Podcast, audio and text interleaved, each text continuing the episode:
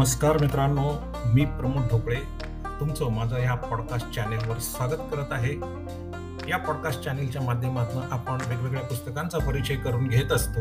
मला आवडलेली कोणती पुस्तकं आहेत हे मी तुम्हाला या पॉडकास्टच्या माध्यमातून सांगतो. आजचं माझं पुस्तक आहे नेहरू व बोस एक समांतर जीवन प्रका प्रवास. या पुस्तकाचे लेखक आहेत रुद्राक्ष मुखर्जी. त्याचं प्रकाशन केलेलं आहे रोहन प्र- प्रकाशन यांनी. आणि ह्या इंग्रजी पुस्तकाचं मराठी भाषांतर केलेलं आहे अवधूत डोंगरे यांनी. तर मित्रांनो लेखक रुद्राक्ष मुखर्जी हे दिल्लीतील अशोका विद्यापीठाचे कुलगुरू आहेत आणि इतिहासाचे ज्येष्ठ प्राध्यापक आहेत. टेलिग्राफ या कलकत्ता स्थित इंग्रजी वृत्तपत्राचे ते माजी संपादक आहात आहेत. प्रिन्स्टन कॅलिफोर्निया आणि मँचेस्टर विद्यापीठातील निमंत्रित व्याख्यातेही ते आहेत. सर्वप्रथम नेताजी सुभाषचंद्र बोस यांना त्यांच्या एकशे पंचवीसाव्या जन्मदिनानिमित्त आदरांजली. मित्रांनो लेखक रुद्राक्ष मुखर्जी हे इतिहासाचे प्राध्यापक असल्याने या पुस्तकात त्यांनी पंडित जवाहरलाल नेहरू आणि नेताजी सुभाषचंद्र बोस यांचे स्वातंत्र्यपूर्व काळातील काँग्रेसमधील योगदान तत्कालीन परिस्थिती अंतर्गत राजकारण आणि व्यक्तिशः नेहरू आणि बोस यांचे संबंध याचा अत्यंत विस्ताराने उहापोह केला आहे. त्यासाठी त्यांनी शेकडो पुस्तके आणि रेफरन्सेस या पुस्तकाच्या शेवटी दिली आहेत. आपलं कुठलंही स्टेटमेंट हे इतिहासाला धरून असावं आणि त्यासाठी वाचकांना संदर्भ शोधता यावा. म्हणून संदर्भ पुस्तकांची सूची लेखक रुद्राक्ष मुखर्जी यांनी दिली आहे. त्यामुळेच या पुस्तकाला महत्त्व प्राप्त झालं आहे. वाचकांना तत्कालीन परिस्थितीची जाणीव होत असतानाच आपण खराखुरा इतिहास वाचत आहोत याचीही खात्री पटते.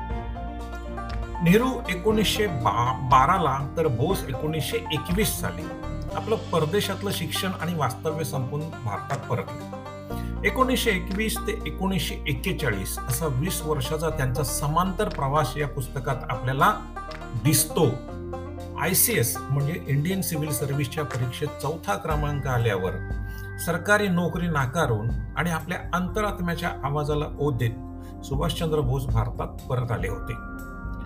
त्यांच्या वडिलांची इच्छा त्यांनी सिव्हिल सर्व्हिसमध्ये जावं अशी होती. सुभाषबाबूंनी परीक्षा तर पास केली. आपण या परीक्षेत पास होऊ शकतो हे त्यांनी वडिलांना दाखवलं. परंतु वडिलांची पुढील इच्छा अमान्य करून ते भारतीय राष्ट्रीय काँग्रेसमध्ये सामील झाले.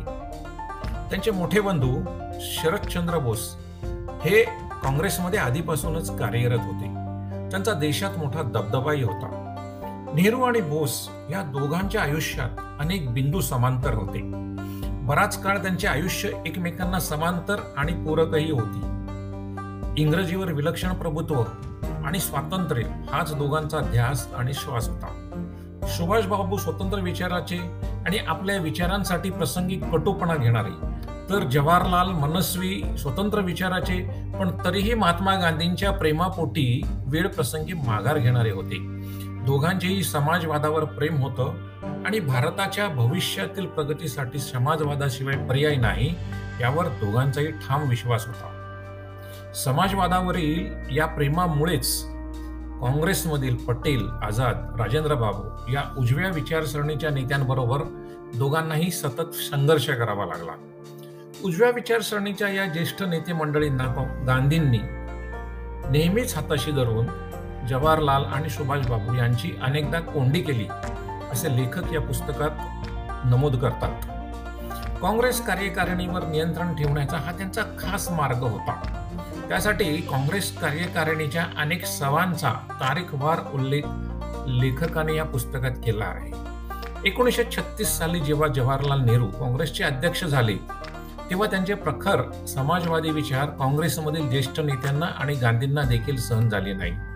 याच उजव्या विचारसरणीच्या लोकांना हाताशी धरून गांधींनी जवाहरलाल नेहरू यांना वेसण घातली आणि काँग्रेसवर नियंत्रण ठेवलं.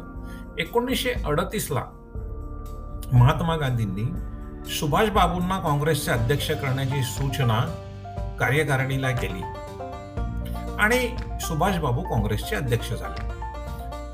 सुभाषबाबू जात्याच स्वतंत्र विचारसरणीचे समाजवादाचा कठोर आग्रह धरणारे असे असल्याने त्यांची ध्येय धोरणं पुढील वाटचालीसाठी त्यांनी केलेले ठराव पटेल आझाद राजेंद्र बाबू या ज्येष्ठांना खूप लागली. सुभाषबाबूंना वेषण घालणं गांधीजींना खूपच अवघड गेलं. सुभाषबाबूंकडे जेव्हा काँग्रेसच्या वार्षिक अधिवेशनाची जबाबदारी देण्यात आली होती तेव्हा काँग्रेसच्या राष्ट्रीय अधिवेशनाच्या सुरुवातीला त्यांनी कार्यकर्त्यांना काँग्रेस कार्यकर्त्यांना सैनिकी गणवेश घालून रस्त्यावर संचलन देखील करायला लावलं होतं. यावरून त्यांच्या सैनिकी मार्गावरचा विश्वास स्पष्ट दिसतो. सुभाषबाबूंचे लष्कर प्रेम काँग्रेसमध्ये ज्येष्ठांना एव्हाना खुपू लागलं होतं. गांधीजींच्या अहिंसेच्या संकल्पनेच्या विपरीतच हे सर्व होतं. आता सुभाषबाबू आपल्या ऐकत नाहीत आणि काँग्रेसमधील अनेक ज्येष्ठ मंडळी ही सुभाषबाबूंच्या विरुद्ध असल्याने एकोणीसशे एकोणचाळीसला काँग्रेसच्या अध्यक्षपदाची उमेदवारी सुभाषबाबूंना देण्यास गांधींनी आणि इतर ज्येष्ठ नेत्यांनी विरोध केला. गांधींनी तर पट्टाभी सीतारामय्या यांना सुभाषबाबूंच्या विरुद्ध काँग्रेसच्या अध्यक्षपदाच्या निवडणुकीत उमेदवार म्हणून घोषितही केलं. परंतु एव्हाना सुभाषबाबू राष्ट्रीय पातळीवर गेले होते. त्यांना मान्यताही मिळाली होती. त्यामुळे सीतारामय्या यांचा त्यांनी अतिशय सहज पराभव केला. आणि इथेच सुभाषबाबू आणि गांधी यांच्यातील प्रखर संघर्षाची ठिणगी उडाली. पट्टाभी सिद्धारामय्या यांचा हा पराभव गांधींनी स्वतःचा पराभव मानला गांधींनी काँग्रेस कार्यकारिणीतील सगळ्या सदस्यांना राजीनामा द्यायला लावला. गांधींच्या या कृतीमुळे पुढे इतिहास घडला. सुभाषबाबू अध्यक्ष तर झाले होते परंतु काम करायला कार्यकारिणीच बरखास्त केलेली होती. आणि आता काम काय करणार? या अशा विचित्र परिस्थितीत गांधीजींनी त्यांच्यासमोर ही विचित्र परिस्थिती उभी केली होती. हा एक विलक्षण राजकीय डावपेच. गांधीजी सुभाष बाबूंच्या विरुद्ध खेळले. सुभाष बाबूंना अध्यक्षपदाचा राजीनामा द्यावा लागला. गांधींच्या या राजकारणामुळे सुभाष बाबूंच्या मनात त्यांच्याविषयी कडवटपणा हा वाढतच गेला आणि त्यांच्या स्वतःच्या मनात अन्यायाची भावना देखील त्याबरोबरच वाढू लागली होती. सुभाष बाबू आता अधिक आणि अधिक कडवे डावे होत गेले. सुभाषबाबू काँग्रेसमधून दूर होत असताना जवाहरलाल यांनी त्यांना सांभाळून घेण्याचे ऑटोपट प्रयत्न केले. गांधी आणि बोस यांच्यात समेट व्हावा म्हणून जवाहरलाल यांनी निकराचे प्रयत्न केले. सुभाषबाबूंना अध्यक्ष म्हणून कायम ठेवण्यात यावं अशी विनंती करणारं पत्र गुरुदेव टागोर यांनी देखील गांधींना लिहिलं होतं. परंतु जवाहरलाल यांची आणि गुरुदेव टागोर यांची मध्यस्थी काही कामाला आली नाही. गांधींना सुभाष बाबूंविषयी आणि सुभाष बाबूंना गांधींविषयी असणारा आकस आणि गैरसमज अशा रीतीने वाढतच गेले. लेखक रुद्राक्ष मुखर्जी यांनी सुभाषबाबू आणि जवाहरलाल नेहरू यांच्या समाजवादी विचारांबद्दल काही निष्कर्ष नोंदवले आहेत. हे निष्कर्ष त्यांनी अनेक संदर्भ पुस्तकांचा अभ्यास करून अतिशय काळजीपूर्वक नोंदवलेले दिसत आहेत. त्यांच्या म्हणण्याप्रमाणे सुभाषबाबू हे त्यांच्या डाव्या विचारसरणीबाबत स्वप्ताळू होते तर नेहरू मात्र डाव्या विचारसरणीबाबत आणि समाजवादाबाबत अतिशय प्रॅक्टिकल विचार करत होते. म्हणूनच डाव्या विचारसरणीचा अडून येणारा फॅसिझम याविषयी नेहरू अतिशय जागृत होते. तर सुभाषबाबू मात्र या फॅसिझमकडे कानाडोळा करताना आढळतात असं त्यांचं मत रुद्राक्ष मुखर्जी यांनी या पुस्तकात व्यक्त केलं आहे. समाजवादी विचारसरणीबाबत असलेल्या नेहरू आणि बोस यांच्या मतातील या फरकामुळेच हे दोघं एकमेकांच्या पासून दूर होत गेले. त्यांचे मार्ग भिन्न भिन्न होत गेले. परंतु तत्पूर्वी एकूण वीस वर्ष ते दोघं एकमेकांच्या संपर्कात आणि सानिध्यात होते. बरोबर काम करत होते चर्चा करत होते. दोघांना एकमेकांबद्दल अतिव आदर होता. दोघांनी अनेक वर्ष तुरुंगात तुरुंगवासही भोगला होता. एकोणीसशे चौतीसला सुभाष बाबूंनी इंडियन स्ट्रगल हे पुस्तक लिहिलं. आणि जगाचं लक्ष भारताच्या स्वातंत्र्य संग्रामाकडे अतिशय प्रभावीपणे वेधून घेतलं. त्याच दरम्यान जवाहरलाल यांनी अन ऑटोबायोग्राफी हे पुस्तक लिहिलं. दोघांनाही प्रखर बुद्धिमत्तेची देणगी लाभली होती. दोघेही एकमेकांच्या नाजूक अडचणींच्या क्षणामध्ये एकत्रही येत असत. कमला नेहरू या खूप आजारी होत्या आणि उपचारासाठी त्या ऑस्ट्रियामध्ये गेल्या होत्या. तेव्हा त्यांच्या आजारपणात जवाहरलाल नेहरू यांची साथ देखील सुभाष बाबूंनी काही काळ केल्याचे लेखकाने लिहिले आहे. यावरून हे दोन महानायक एकमेकांच्या किती जवळ होते हे लक्षात येतं. सुभाषबाबूंनी आंदोलन करू नये म्हणून ब्रिटिशांनी सुभाषबाबूंना जबरदस्ती देशाबाहेर काढलं होतं. आणि त्याच वेळेला कमला नेहरू ही आपल्या आजारपणातील ट्रीटमेंटसाठी ऑस्ट्रियात होत्या. त्या काळात हा नेहरू आणि बोस यांचा तिथे संपर्क झाला होता आणि एकमेकांच्या संपर्कात आणि सानिध्यात ते आले होते. सुभाषबाबूंच्या वैयक्तिक करिश्म्याने देशभर स्वातंत्र्याची चेतना त्यांनी प्रज्वलित तर केली होतीच. सुभाषबाबूंचे हे श्रेय नेहरूंनी कधीही नाकारले नाही असे निरीक्षण लेखक पुराव्यानिशी या पुस्तकामध्ये मांडतो.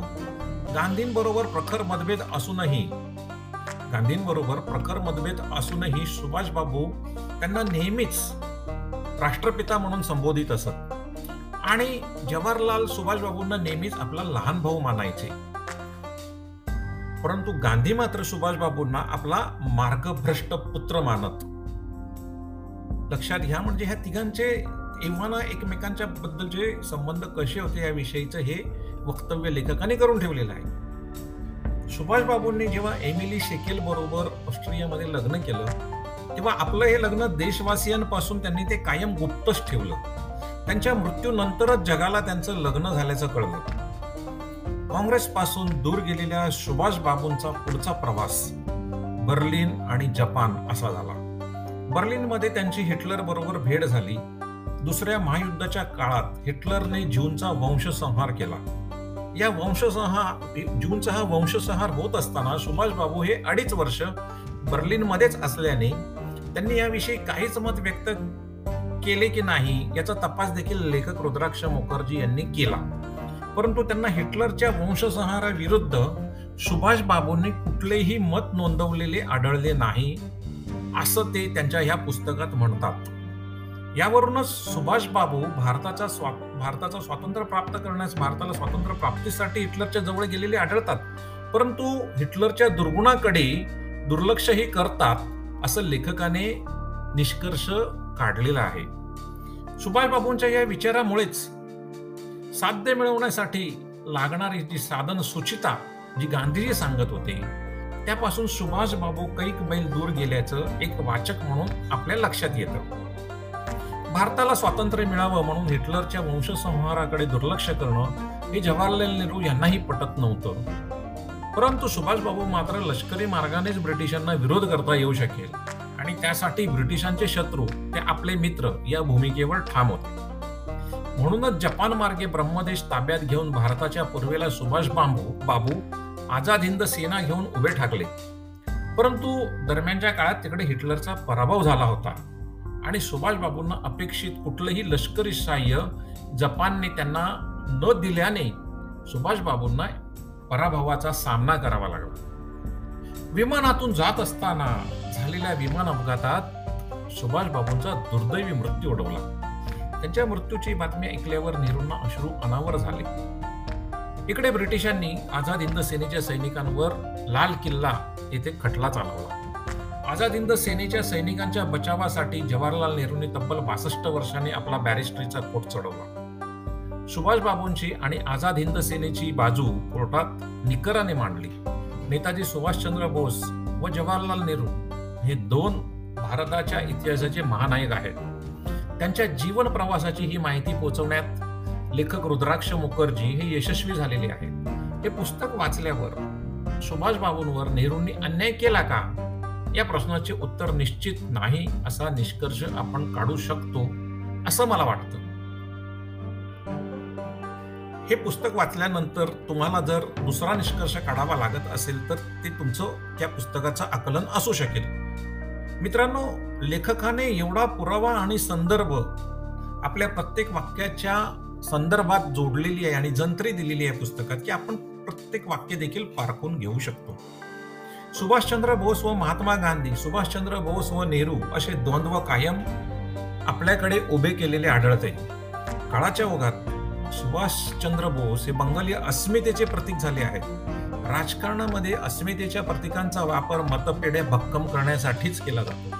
त्यासाठी वेगवेगळी कथानकही रचली जातात. मिथकं आणि वादही पसरवले जातात. यामध्ये सर्वसामान्यांचा बुद्धिभेद होण्याची शक्यता असतेच. परंतु तत्कालीन परिस्थिती इतिहास आणि तत्कालीन नेत्यांची विचारसरणी त्यांचे मार्ग याची माहिती करून घेणे हे अत्यंत आवश्यक आहे. ध्येय एक असलं तरी प्रत्येक काळात वेगवेगळ्या विचारसरणीच्या नेत्यांचे मार्ग भिन्न असतातच. समाज माध्यमांवरील जाणीवपूर्वक पसरलेल्या गैरसमजाचे आपण बळीसुद्धा ठरू शकतो.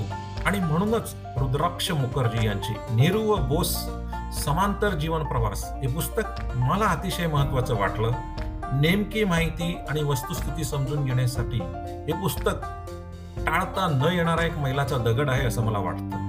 हे पुस्तक तुम्ही वाचावं आणि मगच या विषयावर आपलं मत बनवावं अशी माझी तुम्हाला विनंती आहे. धन्यवाद मित्रांनो. पुन्हा भेटूया. पुन्हा एका नवीन आणि वेगळ्या पुस्तकाच्या परिचयासाठी. धन्यवाद.